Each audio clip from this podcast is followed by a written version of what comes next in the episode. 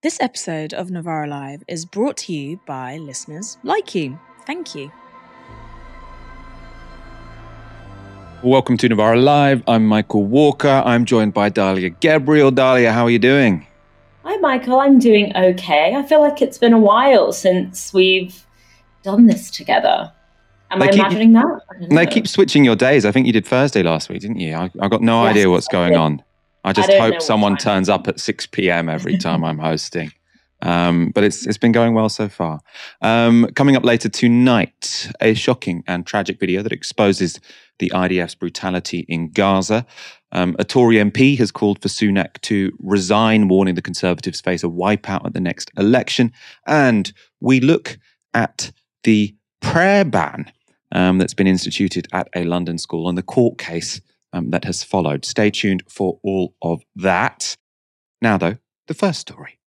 Donald Trump has won a second Republican presidential primary, this time in New Hampshire, and it's a record breaking victory for the former president, making him the only Republican candidate to ever win the first two contests of the race to be the party's presidential nominee. Trump took around 55% of the vote in New Hampshire. His closest contender was Nikki Haley, who had hoped for a win in the more moderate state, but trailed nearly 12 points behind Trump with 43%.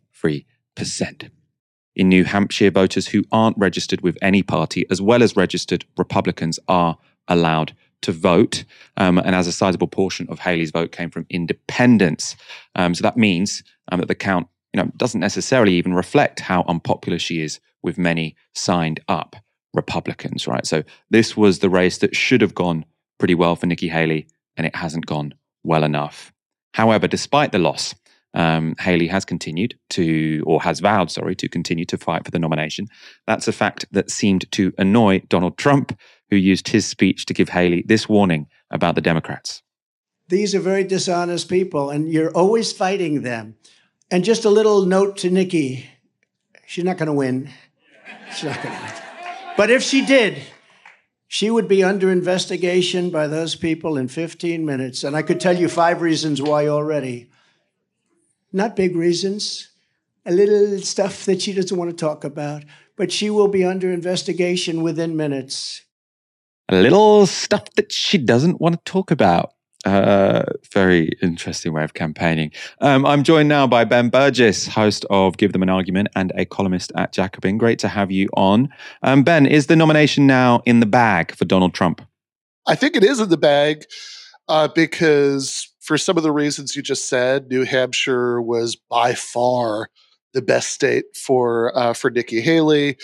Uh, certainly much better than Iowa. Certainly much better than her home, home state of South Carolina, which is about to come up. And if you look at how badly she did there, and how you know how badly she did there in parts of the state where you would have expected her to do better, uh, it, it's really very unclear what possible path she could have, except just kind of hoping that Donald Trump has a heart attack or goes to prison in time. So that was the the other theory I'd heard that maybe she sort of had given up on sort of winning the the primary in an ordinary way, but really wanted to stay in the race in case something came up. As you say, Donald Trump has a stroke or ends up um, having some sort of legal worry that means he can no longer stand.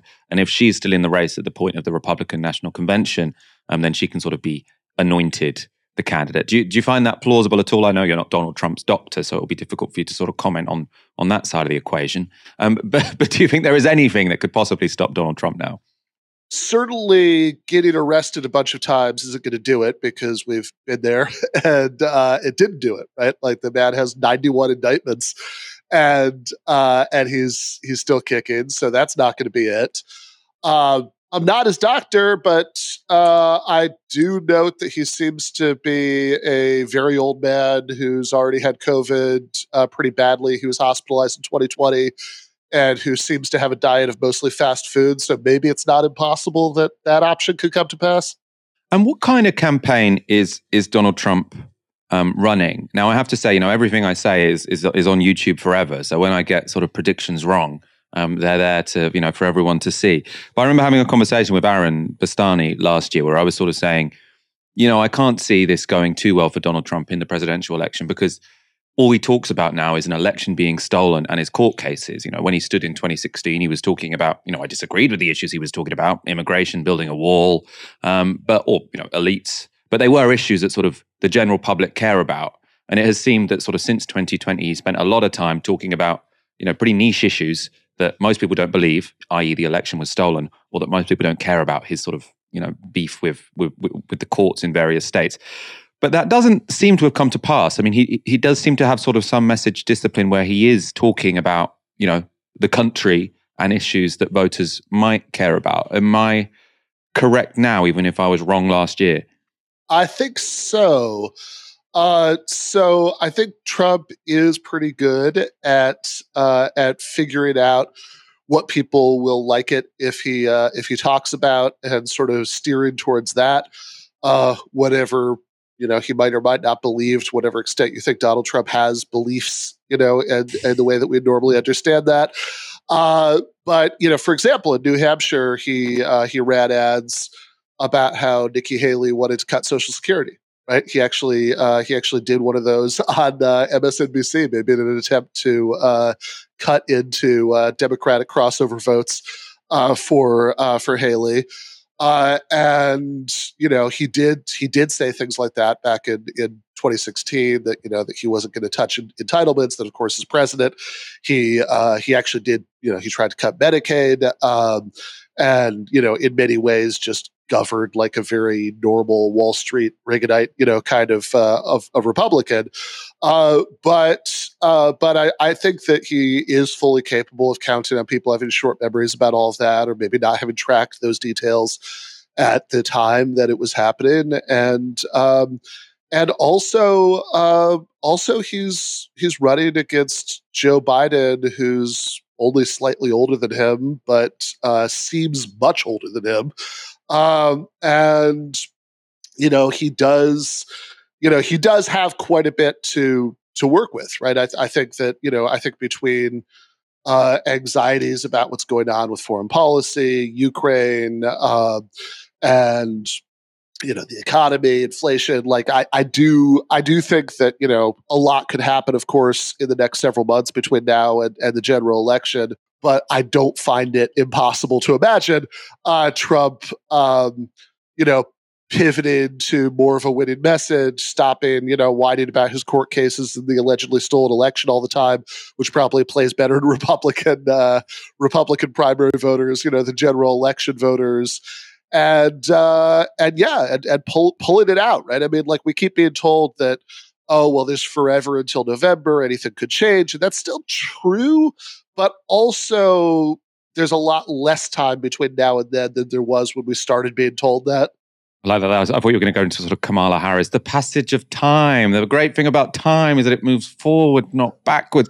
Um, you, you, kept it more concise than she usually does. Um, let's move on to Joe Biden. Stay with us, Ben. We've got a couple of clips because while Trump was winning his New Hampshire New Hampshire primary. Joe Biden was in Virginia speaking at a rally on abortion rights, and that's when this happened.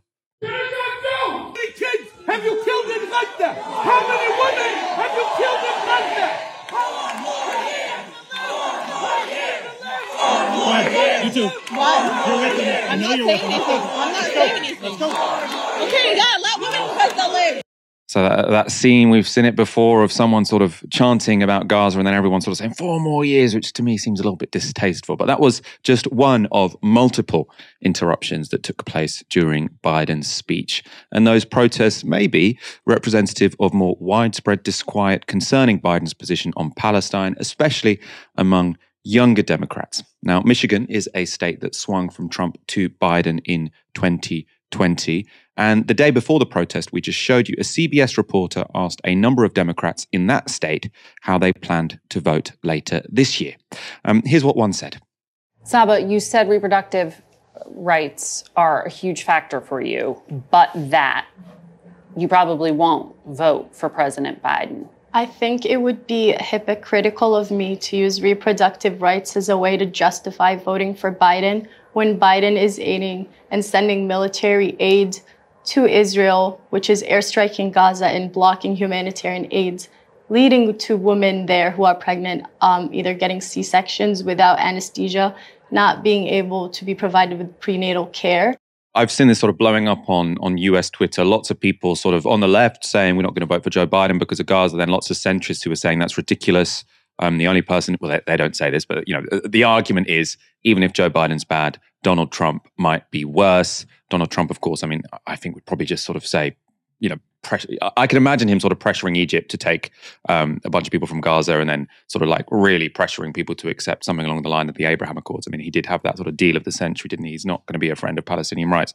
But can you talk about that? And I suppose uh, there's there's two questions here, isn't there? So one is will this impact the election? Or is this sort of more about discourse than it is about you know votes on the day? And then two where do you stand on this sort of question of of how people outraged um, at at biden's position and approach to Gaza, how should they vote when it when it comes around to the elections? Yeah, so it is worth saying, uh, like you kind of gestured at there, that uh, Trump was very, very bad on this as president. The whole point of the Abraham Accord, uh, besides you know building an alliance against Iran, was uh, to you know, do a version of diplomatic normalization uh, between Israel and the Arab states that froze out the Palestinians. So the occupation could just continue forever. And that wasn't considered to be an outstanding issue. Uh, interfering uh, with that normalization, uh, he moved the U.S. embassy to to Jerusalem, which you know is something that um, that all of these uh, all of these past you know well-known peace Nixon advocates of Palestinian rights like Nixon and Reagan and George W. Bush uh, had never done um, because you know that would be sort of U.S. sign off on Israel's uh, illegal annexation of Palestinian East Jerusalem. Um, you know he he did everything Netanyahu wanted at, at, at all times, right? Uh, so so Trump was god awful about this, and I think there's I think it's reasonable to think that he would even be a little bit worse. But the problem with that argument, you know, you mentioned my home state of Michigan, which has this uh, extremely large uh, Arab American population, and uh, as as much as I think there is a you know a harm reduction case uh, for voting for uh, for Biden, despite everything, uh, and you could even reasonably surmise that Trump would be even worse on uh, the ongoing, you know, slaughter and you know, uh, ethnic cleansing. Ultimately, it looks like in Gaza.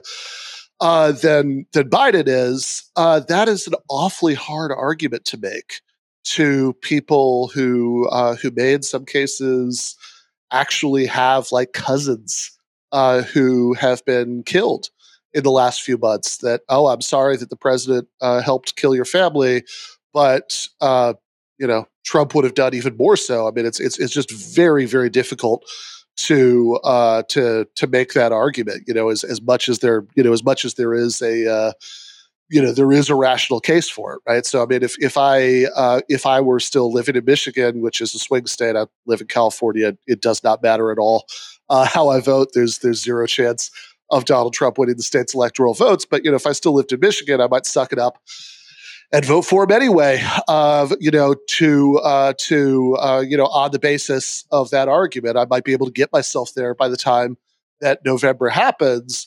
But I think that uh, people, the sort of centrist argument that oh, it's just ridiculous, it's just silly uh, that people won't vote for for Biden or can you know seriously consider not voting for Biden is I think kind of tone deaf at best and at worst maybe reminds me a little bit of that uh, Bertolt Brecht poem about how maybe the um, you know the government should dissolve the people and elect another. I mean, if if you don't have, uh, you know, it's it's the job of politicians to appeal to to voters, and if there is this much of a mountain of disgust and revulsion that they have to climb over to vote for you, right? That's that's not a defect in them, right? You know, you need to be doing something different it's very depressing the whole situation, really, isn't it? Um, finally, um, I suppose you know, in in the UK, I think everyone's sort of just looking at this in disbelief. I can't believe this sort of failed state is going to elect Donald Trump again. Is sort of the the attitude.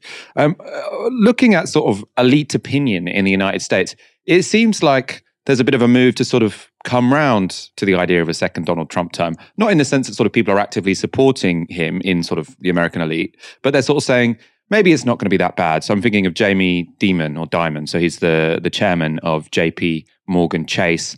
And he was in Davos very recently, sort of saying, you know what, Donald Trump wasn't that bad. He got some things right.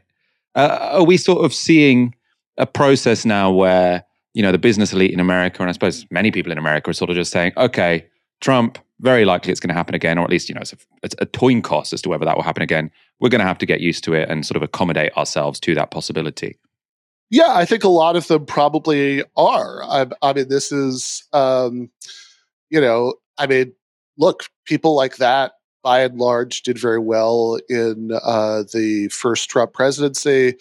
Um, you know, that as much as during 2016, many of them worried that he would be too chaotic and destabilizing.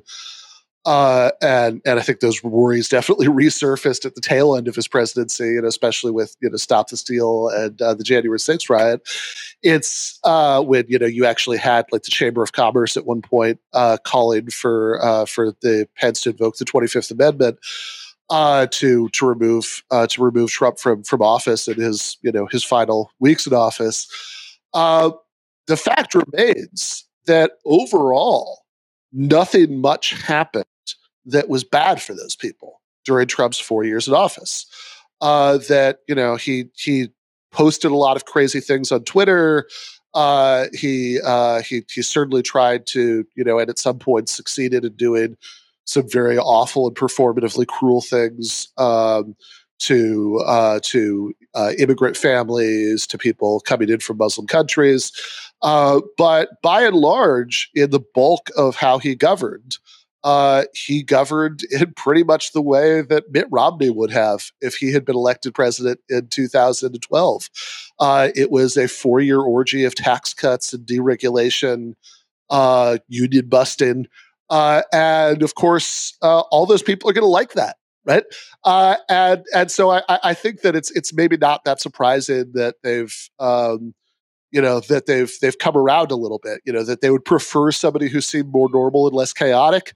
But uh, there, there's also a limit to which they're actually willing to sort of go all out to stop this from happening because because we already saw it. It already happened for four years, uh, and we know how it went and we know that it was it was good for them and and I, I, guess maybe the last thing i would say about this is just yeah okay donald trump is a particularly sort of uh luridly repulsive conservative in his mode of presentation uh, but there is a question about how different he really is when push comes to shove from the Ron DeSantis's, the Nikki Haley's of the world, and um, you know, which is bad enough, right? From my perspective, right? I think I think all of those people are awful, but it does make me wonder when I hear things about, uh, you know, the you know, U.S. from a British perspective being a failed state that would elect this guy. It's like I, I, I don't know. I mean, the, the Tories have been in power there for how long?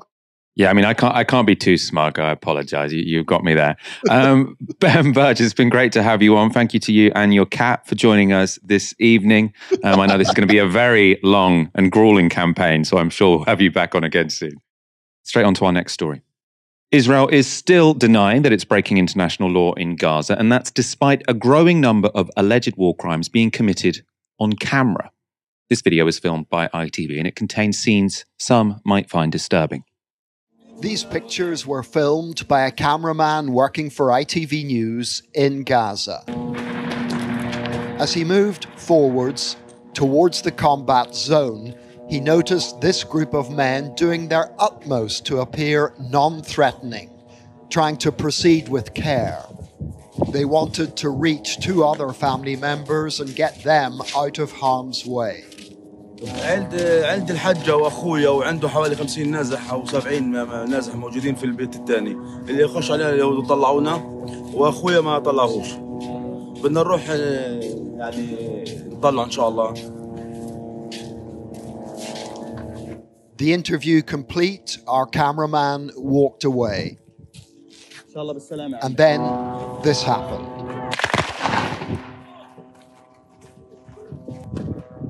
The interviewee had been shot and fatally wounded. You can see them place their flag on his chest. As he was carried away, the white flag was turning red. Carry him. They've killed him, yells this youth. Then suddenly, more gunfire.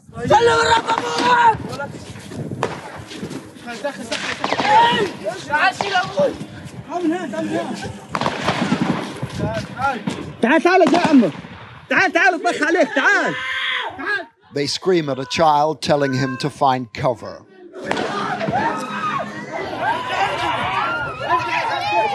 By this stage, the man's wife, his widow, has heard what happened. And as she rushes to the scene, she meets the party carrying away the body on a makeshift stretcher. When they're satisfied they're a safe distance away, they stop. And the mourning starts. These tragic scenes have been repeated time and time again since this war began. At one point, they tried CPR, but there was no bringing him back, this husband and father. Just that footage. And uh, you've got to think, right? uh, This uh, the camera person hadn't gone there because this event had happened. It wasn't, you know, oh, oh this this event has happened. There's been uh, an Israeli soldier who's um, shot an innocent guy with a white flag. Let's go film this. No, this this just ha- you know he, he was there to do an interview, and it just so happened, you know, coincidentally that oh, by the way, the guy he interviewed has now just been been killed by the Israelis, even though he was waving a white flag. And you got to think if this happens on you know the few times when there's a camera person doing an interview, imagine how many times this is happening when the camera isn't there, right? You, you got to think if this is happening, you know, you, you just take any random moment and someone's dead in Gaza, killed by the Israelis. In in this case, waving a white flag. Like this is what our government is supporting, and the opposition, by the way. Now, the man killed in that footage was 51 year old Ramzi Abu Sahloul. Now, he sold children's clothes for a living. Responding to the video, an Israeli government spokesperson said, This. It is imperative to emphasize that the alarming, libelous, and gross mischaracterization of the war with these despicable accusations can only be deemed as an extension of Hamas propaganda, effort to defame the IDF and undermine our objective to dismantle Hamas and ensure the terrorist entity never again holds the power to build a terrorist army, invade Israel, murder, burn, rape, and abduct Israelis. Obviously, they're, they're calling this a mischaracterization. This was filmed on TV, right? And this is an accusation they're making against ITV. So now ITV are Hamas too, right? It's just ridiculous. The filmed killing of Abu Sahloul also came up in Prime Minister's questions today. This was the SNP's Stephen Flynn. Last night, as Tory MPs were once again fighting amongst themselves, the public were sat at home watching John Irvine of ITV News report on footage from Gaza of an unarmed Palestinian man walking under a white flag being shot and killed by the IDF. Prime Minister, such an act constitutes a war crime, does it not? Mr. Speaker, we've been absolutely consistent that international humanitarian law should be respected and civilians uh, will be should be protected. I've made that point expressly to Prime Minister Netanyahu, and the Foreign Secretary is in the region this week making exactly the same point. I don't think it's unreasonable to expect the Prime Minister of the United Kingdom to rise to that dispatch box and tell the people of these Isles and elsewhere that shooting an unarmed man walking under a white flag is a war crime. Now, now, in recent weeks, this House has acted with urgency and intent following an ITV drama. The question is, will this House now show the same urgency and intent following this ITV news report? And finally, back a ceasefire in Gaza. It was a very good point, well made. Um, Dalia, can I get your comments, I suppose, both on that ITV report and then um, that intervention from Stephen Flynn in Parliament? It's very clear um, to anyone who's been paying attention, especially over the past three months, that all Israel has is deception.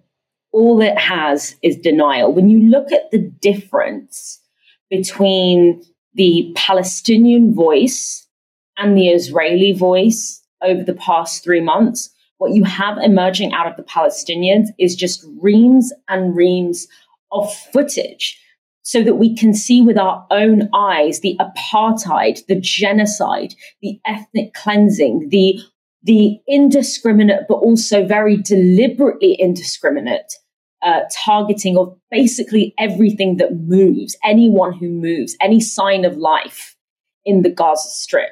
We can, they are providing us at great risk to themselves. Journalists have had their entire families targeted, trying to show us so that we can see with our eyes what is happening to them.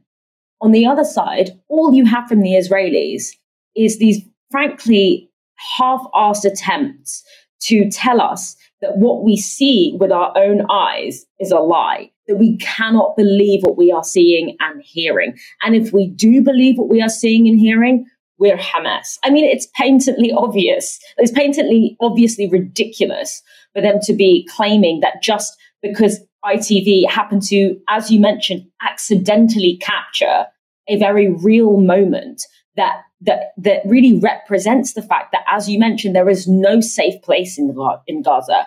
There is no safe zone. There is nowhere where a Gazan can go um, and know that they are protected from Israeli assault.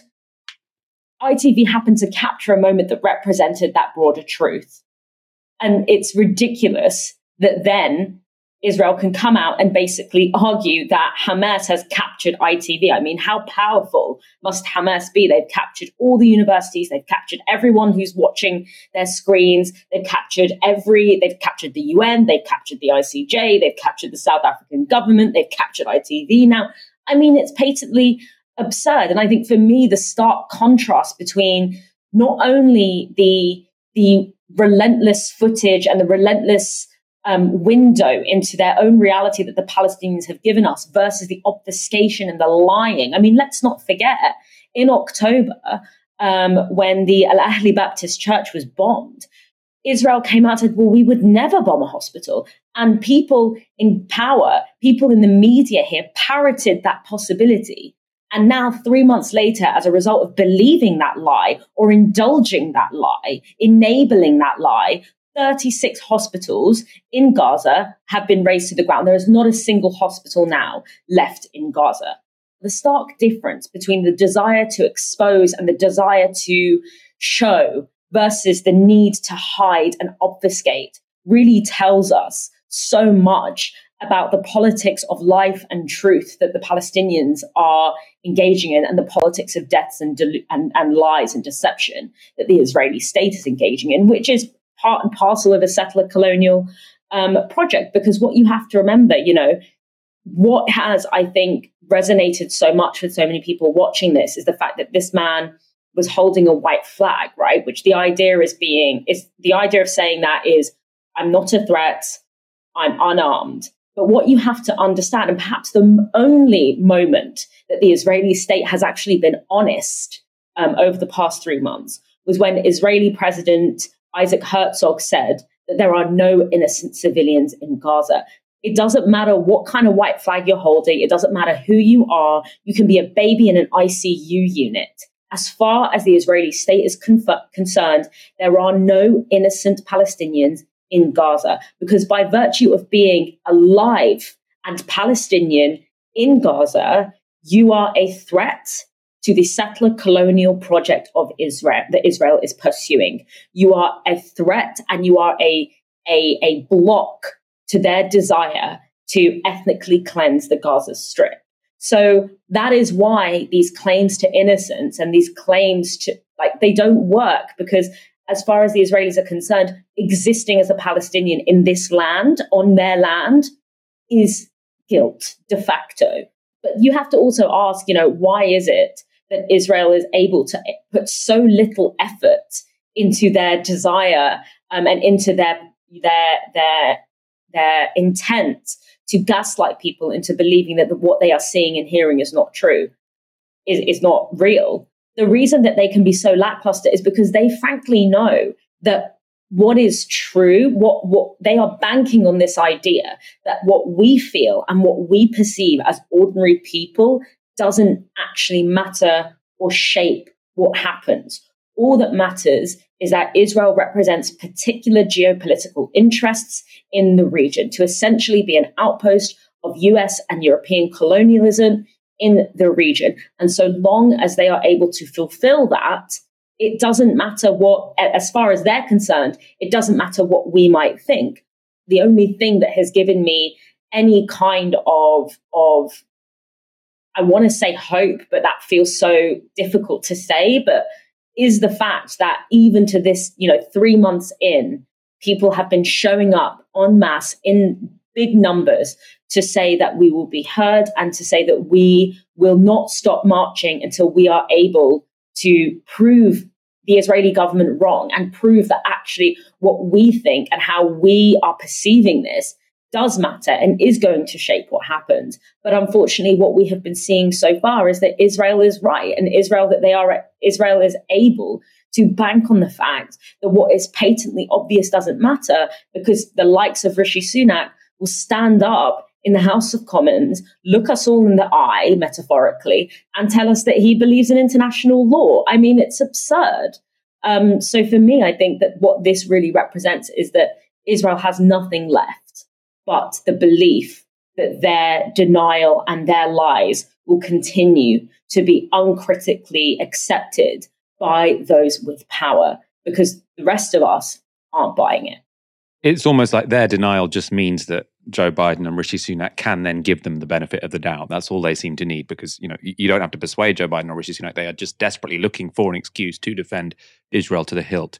Um, Dali, you mentioned hospitals there. We do have um, some updates in Khan Yunis in the south of Gaza. IDF forces are reportedly closing in on the Nasser hospital, one of the strip's few functioning hospitals left. One doctor there spoke to Al Jazeera from inside that hospital. Israel tanks are everywhere and we are completely surrounded. The situation here are more than terrible. We have uh, received uh, 128 uh, injuries and uh, 56 uh, martyrs since uh, this morning. 19% of the doctor left the hospital fearing for their lives and therefore the remaining of uh, the doctor have to deal uh, with more than 10 cases at a time. Most of the cases are amputation. The situation here are miserable and the smell of this everywhere.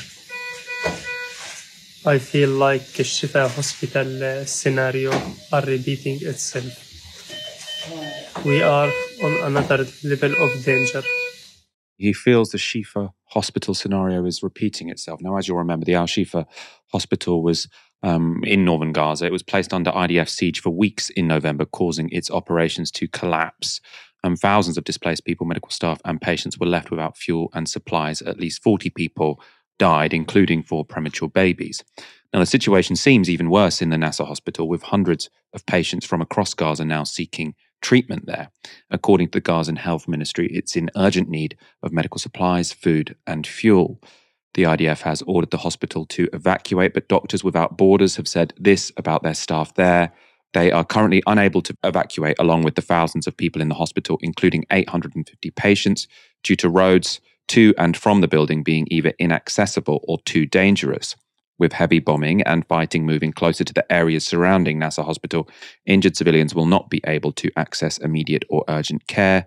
Nasser Hospital is one of two remaining hospitals in southern Gaza still able to treat critically injured patients. So, one of two hospitals remaining able to treat critically injured patients, and it's just been given an evacuation order. I think that's a good summary of what Israel are doing to the people of Gaza. Um, the Palestinian Red Cross has said its emergency healthcare operations are being hampered by the IDF in Khan Yunis too. Um, so they posted this. Urgently, Israeli occupation is surrounding Palestine Red Crescent teams inside um, the Palestine Red Crescent headquarters and Al Amal Hospital in Khan Yunis, enforcing restrictions on movement around both the building and the hospital. Khan Yunis, of course, was once declared a safe zone by the IDF. It's now come under heavy bombing. UN worker Thomas White has described the attacks, saying this fighting is escalating in Khan Yunis. Um, the UNRWA training center, sheltering tens of thousands of displaced people, has just been hit buildings ablaze, and mass casualties. Safe access to from the center has been denied for two days. People are trapped. The fighting in the city has seen thousands of Palestinians flee further south to Rafah and the Egyptian border, an area already overcrowded with displaced people. By late December, 700,000 people were registered at UN and government shelters in Deir al Balah in central Gaza after an evacuation order on December 22nd. Many of them moved to Khan Yunis and Rafah. Last week, there were nearly 800,000 refugees in Khan Yunis. Many of them are now moving to Rafah, which is already home to nearly a million displaced Palestinians. And conditions in Rafah are extremely difficult. Large tent cities have sprung up, providing inadequate shelter against the cold and wet winter. Sanitation is poor, and food and medical equipment are in short supply. That means disease is spreading, especially among children, leading aid agencies to warn of an unfolding health catastrophe in the region.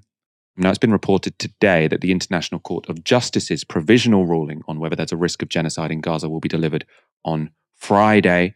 Um, so we can pray the courts will step in where politicians, or at least Western politicians, Joe Biden, Rishi Sunak, Keir Starmer, have tragically refused to act. We will, of course, be giving you updates as and when um, the International Court of Justice um, makes public its ruling. For now, um, let's move on to our next story.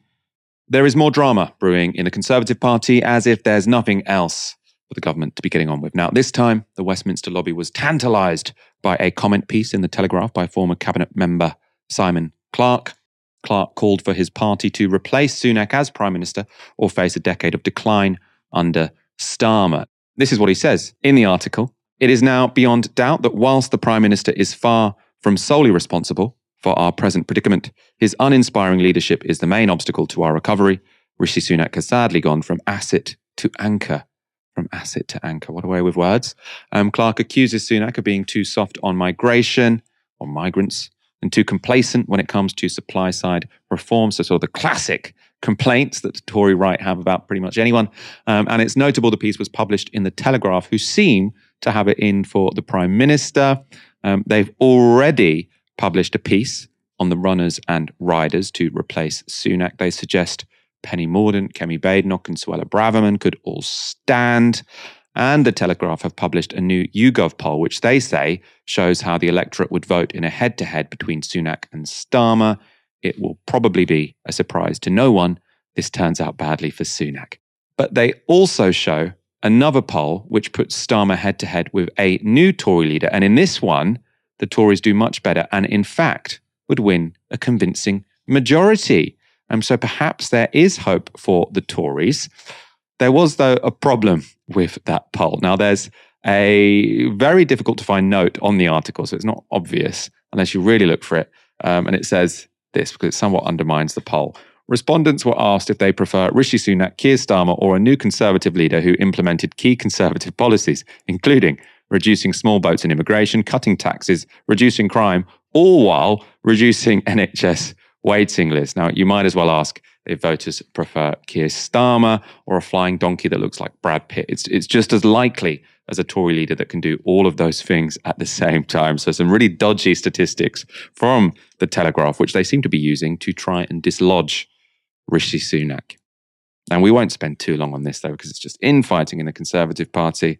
Let's move on to a big issue, actually, that has been um, shaping debate um, in this country over the past week or so. If you tuned into GB News on Monday night, you might have caught this rather bizarre exchange. It completely separates the category of prayer from other religions to the Islamic faith. It's trying to attempt to set the precedent that uh, the Muslim prayer cannot be done within the privacy of one's own mind, and therefore it needs a public display.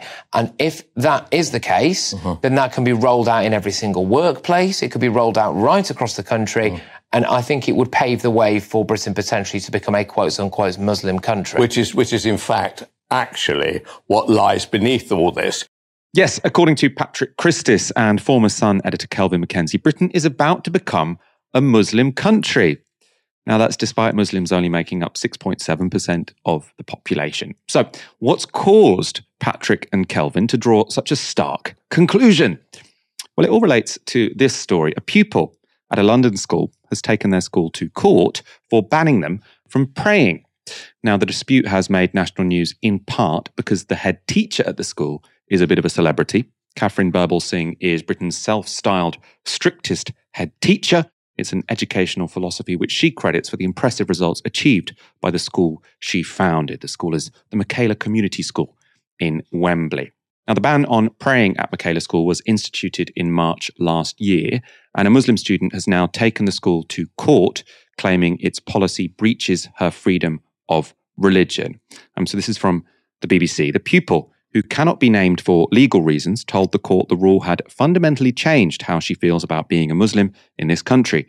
She described the ban as like somebody saying they don't feel like I properly belong here. The hearing was told. Now, it's important to note no one in this situation had been demanding the right to pray during lessons. Now, the dispute appears to be over the desires of some students to pray during break time and in the playground, um, which to me seems wholly reasonable, right? It's your own time, you're in the playground, you should be able to pray. Um, Birbalsingh, though, has hit back. What ended up happening with the whole prayer situation is that our lovely school turned into one that was really quite horrible um, where some of the more committed Muslims, as it were, were intimidating the the Muslims who were eating and going by the break hall food stand and stopping them from eating, or intimidating them into praying. Or we noticed one girl, for instance, who never wore a hijab before, who was suddenly wearing one. So the place became, the culture of the place changed very quickly within days um, from being this lovely, happy place into one which was quite aggressive and intimidating, and where Muslim children were being intimidated into doing things they didn't necessarily want to do. Now, I've seen people online say, rightly, I think, right, that a girl starting to wear a headscarf doesn't prove very much. Now, people will often decide to wear one when they're ready and it can't exactly happen gradually, right? You can't have a period where you're wearing half a headscarf. You're either wearing one or you aren't. So to say they suddenly started wearing a headscarf, one person, to me doesn't prove very much. Banning prayer also seems like a bit of a blunt instrument to stop some kids from intimidating others, right? Intimidation happens in schools. You should challenge it, but should you ban everyone from, from praying? Seems a little bit odd. But in the interview, Birbalsingh puts this all in the context of a school ethos which values sacrifice. Those are her words. And in a highly diverse school, Birbalsingh says her model of education only works when all students commit to doing the same things. For example, she gave this account of lunchtimes at her school. For instance, uh, when we first started in 2014, we opened in 2014 as a new free school. Um, we uh, started eating with meat as, as any school would do. And the thing is, we have a special family lunch because we're all part of a team. We're all part of a family. And the family lunch isn't a normal canteen where people, as an individual, take your tray, go in and get your food, and then sit down, eat your food, and then leave your plate because you think, oh, the cleaners will get it. You know, we have a very different system where the children sit down and break bread together. So they, each one has a role and there's six of them around a table. One of them goes to get the food and brings the pot of food and serves it out with another one bringing the plates to put the food on. And one of them sets out the cutlery and they pour the water and so on. And then at the end, one of them cleans up with a cloth. And they all have these roles to share family dinner like you would do at home with your family. And this, of course, teaches those children who perhaps don't have the luck of being at home with their families in the evenings because perhaps mom is working a couple of jobs or whatever it is, you don't have family dinner, they have it with us. We all started by eating meat. Some children eat meat but no pork. Some children eat meat but don't beef. This is a religious divide. You know, you've got the Muslims, you've got the Hindus, you've got children who don't eat meat at all. And then we, we laid them out accordingly. But then I looked at the at the lunch hall and I saw that everyone was divided according to race and religion. It was awful. and I thought, we can't divide the children up like this. So we changed and we became vegetarian. My position on this is that I don't think you should get people to sort of choose between their, their religion and going to a particular school. So it seems overboard to me to, to ban praying for anyone. But that clip, you know, the whole interview actually with Katharine Birbalsingh is very interesting. And that clip did sort of make me think, okay, this isn't actually you know, it, it might have an effect which is unconscionable, but it doesn't seem to just be motivated by bigotry because this is, you know, she is actually making everyone make a sacrifice. They only eat vegetarian food in that school. So it's, it's very different from sort of if if you were. I mean, may, I think they have these sort of debates in France where it's sort of like we're we're not going to serve um, kosher food or halal food. This is you know a secular country, so you can eat the meat you're given. She's saying, no, we're we're all only going to eat vegetarian food, so everyone can eat together. I thought it was quite interesting. I mean, first of all, neither Kelvin MacKenzie or Katharine Birbalsingh are like serious characters, right? Kelvin MacKenzie, as he should never be allowed to forget, was famously the editor of The Sun when The Sun printed those disgusting lies and bigoted lies about um, uh, Liverpool football fans urinating on and stealing from dead um, people during the Hillsborough disaster. Katharine Birbalsingh, sorry, Birbalsingh seems to be very much, you know, her. I mean, she's pretty much like an avatar in these kind of like right wing culture wars. Like whenever there's a culture war going, she comes in and throws her two cents in.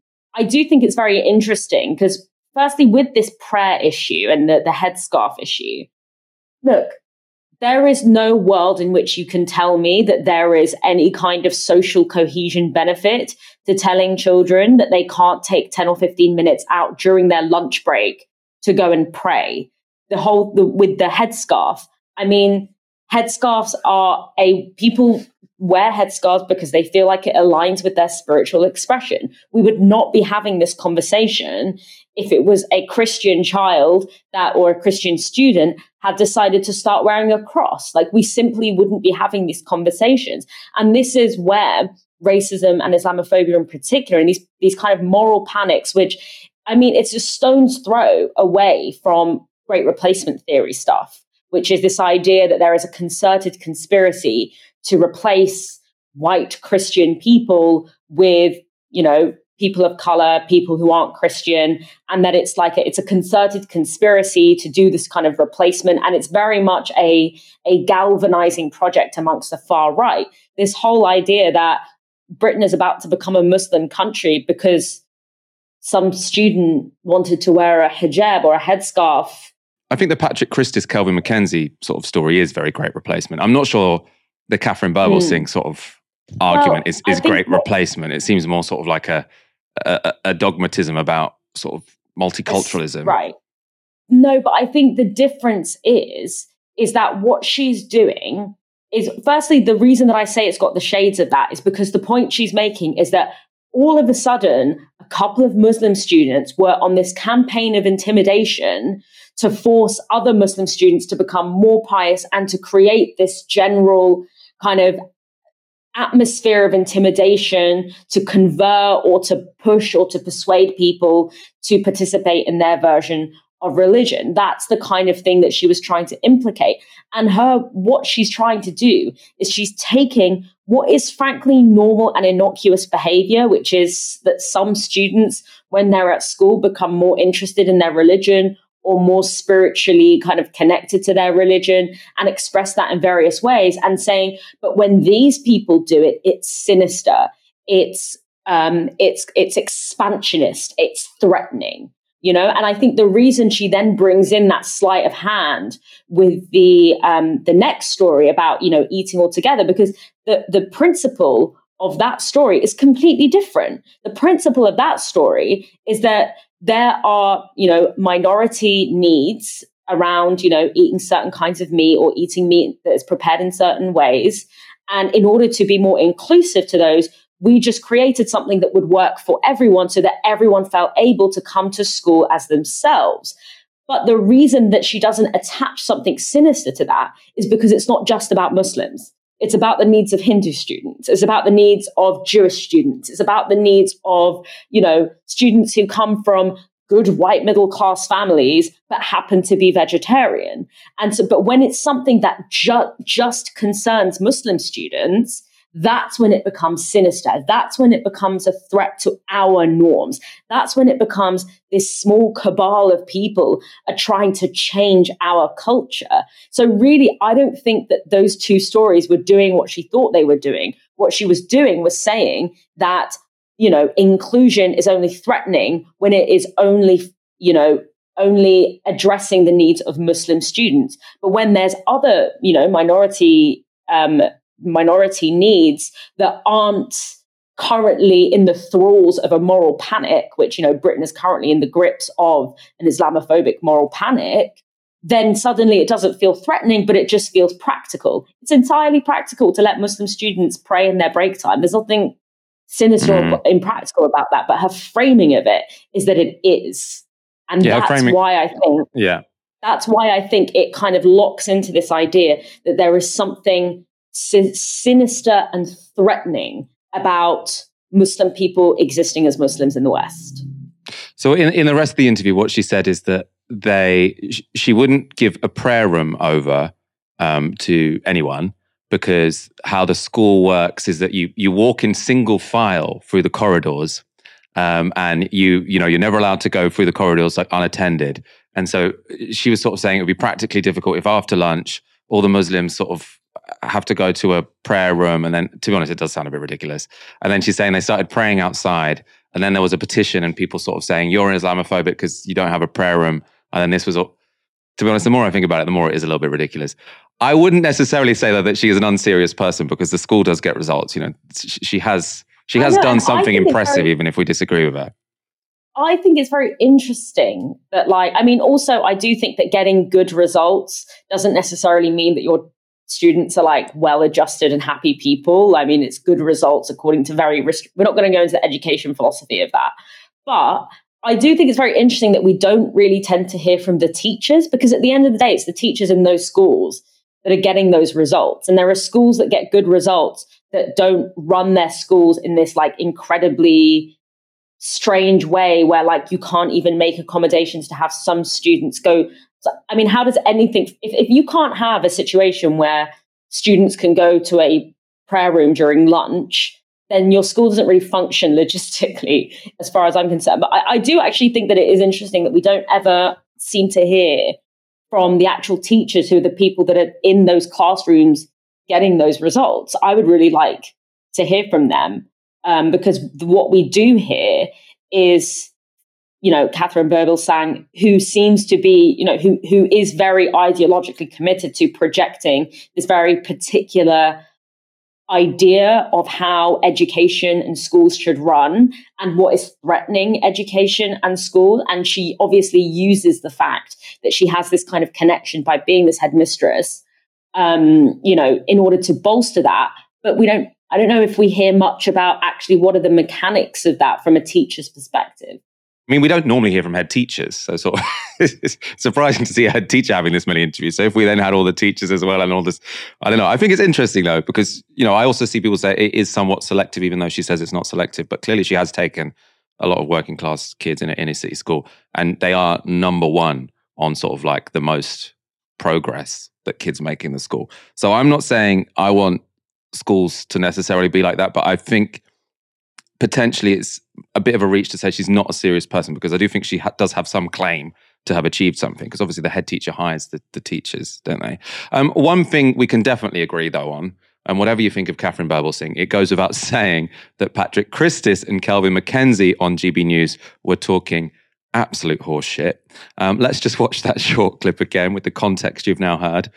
It completely separates the category of prayer from other religions to the Islamic faith. It's trying to attempt to set the precedent that uh, the Muslim prayer cannot be done within the privacy of one's own mind, and therefore it needs a public display. And if that is the case, then that can be rolled out in every single workplace. It could be rolled out right across the country. And I think it would pave the way for Britain potentially to become a quote unquote Muslim country. Which is, which is in fact, actually what lies beneath all this. It's completely insane, right? Patrick Christys there, worried that soon will be a Muslim country because people might be able to pray in their workplaces. Um, now, we, we do have um, employment law about this kind of things. It's not very sinister. It's a decent compromise. Um, it's set out by Croner. They're a business compliance consultancy firm. Obviously, they didn't make the law, but they've sort of summarized it for um, employers, in fact. So it says, law does not specify that employers must provide a prayer room. However, if a quiet place is available and allowing its use for prayer would not cause problems for other workers or for the business, the employer should agree to it being used for religious observance.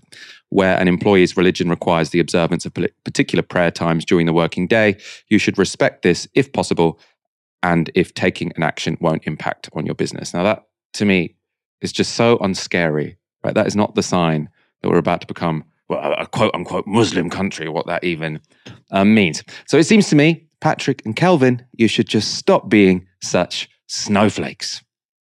Let's go on to our next story.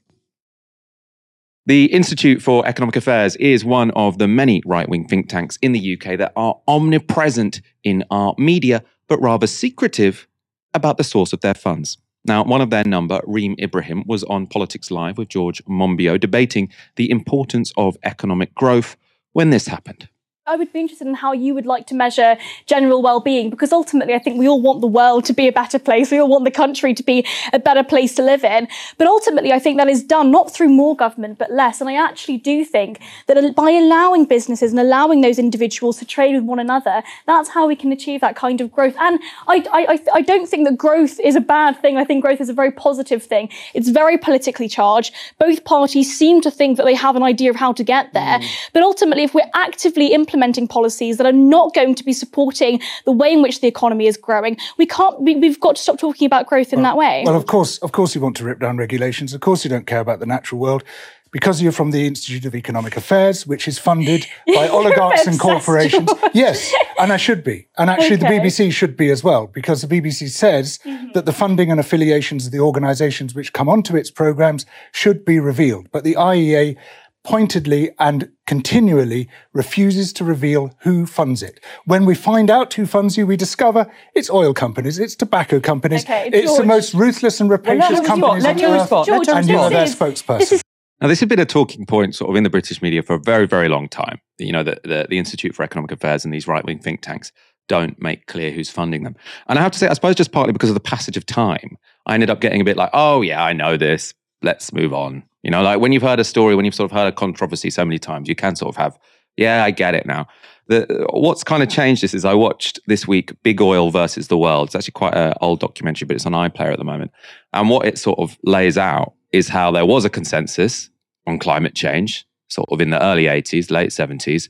And then what you got was Big Oil um, essentially funding loads and loads of think tanks to basically flood the the whole media space with bullshit, right? And and that I think did have a material impact in slowing down our response to climate change. Probably lots of people will die um, because those lobby groups were set up and were funded um, by those oil executives, those oil companies, and then people sort of did pose as independent, skeptical scientists, right? When actually they were just doing the work of corporate interests you know, and it will have a terrible effect for all of us. You also might say, well, why do why do these people need to be funded? You know, any it's not it's not expensive to go on Politics Live. Like I go on Politics, well, I don't get invited anymore, but I go on some of these shows. You know, and I, I don't need any sort of dark funding to do it because all you need to do is have some ideas and turn up on time. But it is the case, I think, with the IEA, etc. They have an office which is right by um, all of those studios. So right by the Politics Live studio, right by the Sky studio, sort of in the midst of, of Westminster. So they're always around the corner. And I do think it's the case that as a producer, you know that there's this organization where people are a five minute walk away from you. The company has enough funding to sort of strategically invest in media training for all of their staff. And so for all of these media companies, it's just perfect, right? Oh, we need a right wing opinion and we need some balance. Let's go to those people who are five minutes down the road We'll answer the phone, you know, any hour of the day and are all media trained, right? So the funding definitely does put them at an advantage. Not everyone can afford um, a central London office right next to all the major TV studios. We can't, for example, right? We're, we're miles away from those or kilometers away from those TV studios in South London as we are. Let's look um, at the response of the, the staff member at the Institute for Economic Affairs. This is Reem Ibrahim's response this is some kind of wild conspiracy that he's incredibly obsessed with. And look, I appreciate that this is the kind of thing that you're obsessed with individually. I would like to actually talk about the policy matters at hand because I actually would like to talk about the way in which people in this country are suffering. And on whose as behalf a result of, are you talking? Myself. I'm talking Oh, about really? myself. and you just happen to be employed by the Institute of Economic absolutely. Affairs, Look, you which can- happens to be funded by oligarchs. George, George, you corporations. can- don't dispute her motives. Absolutely. That's what I her motives but- are. but- look, look, let's talk about effectively what George is saying is he thinks that I'm being funded by dark lobbyists because he doesn't think that I believe the things that I'm saying, which I think is incredibly offensive for you to sit here and tell me that I don't believe the things that I'm saying. I look, I come from countries that have been decimated by socialism. I believe in individual liberty. I believe in free markets and I believe in people having the power to spend their own money without governments taking it hmm. from them. So I'm incredibly offended by this And insinuation. like the other dark money think tank staff, All right, were lavishly listen. George, listen, George, just two, Those there's two things. things. Dalia, was George Monbiot being incredibly offensive for imputing sinister motives or dark money influencing what the guest was saying? I mean, it's like critical thinking, history 101 to question sources, right? Like, and, uh, you know, especially, it's always, I don't think there was anything untoward or, or, or unusual about George Monbiot questioning the fact that this organization that is very dis- that receives very disproportionate levels of airtime um, and say and has done for decades you know the institute of economic affairs is not a new phenomenon. It has been shaping the political and economic landscape of this country for a very long time liz truss's disastrous budget was essentially an iea sponsored budget in the sense that it was very heavily influenced she was very heavily influenced by um, by the IEA, and the fallout of that is something that ordinary people are still paying the price for.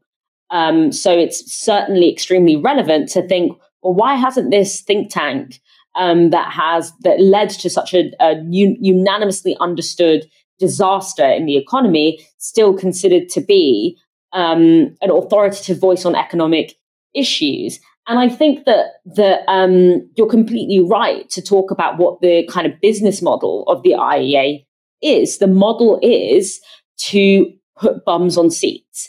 It's to um, essentially um, subsidize people like Reem Ibrahim, who you know started off as like a TikToks person.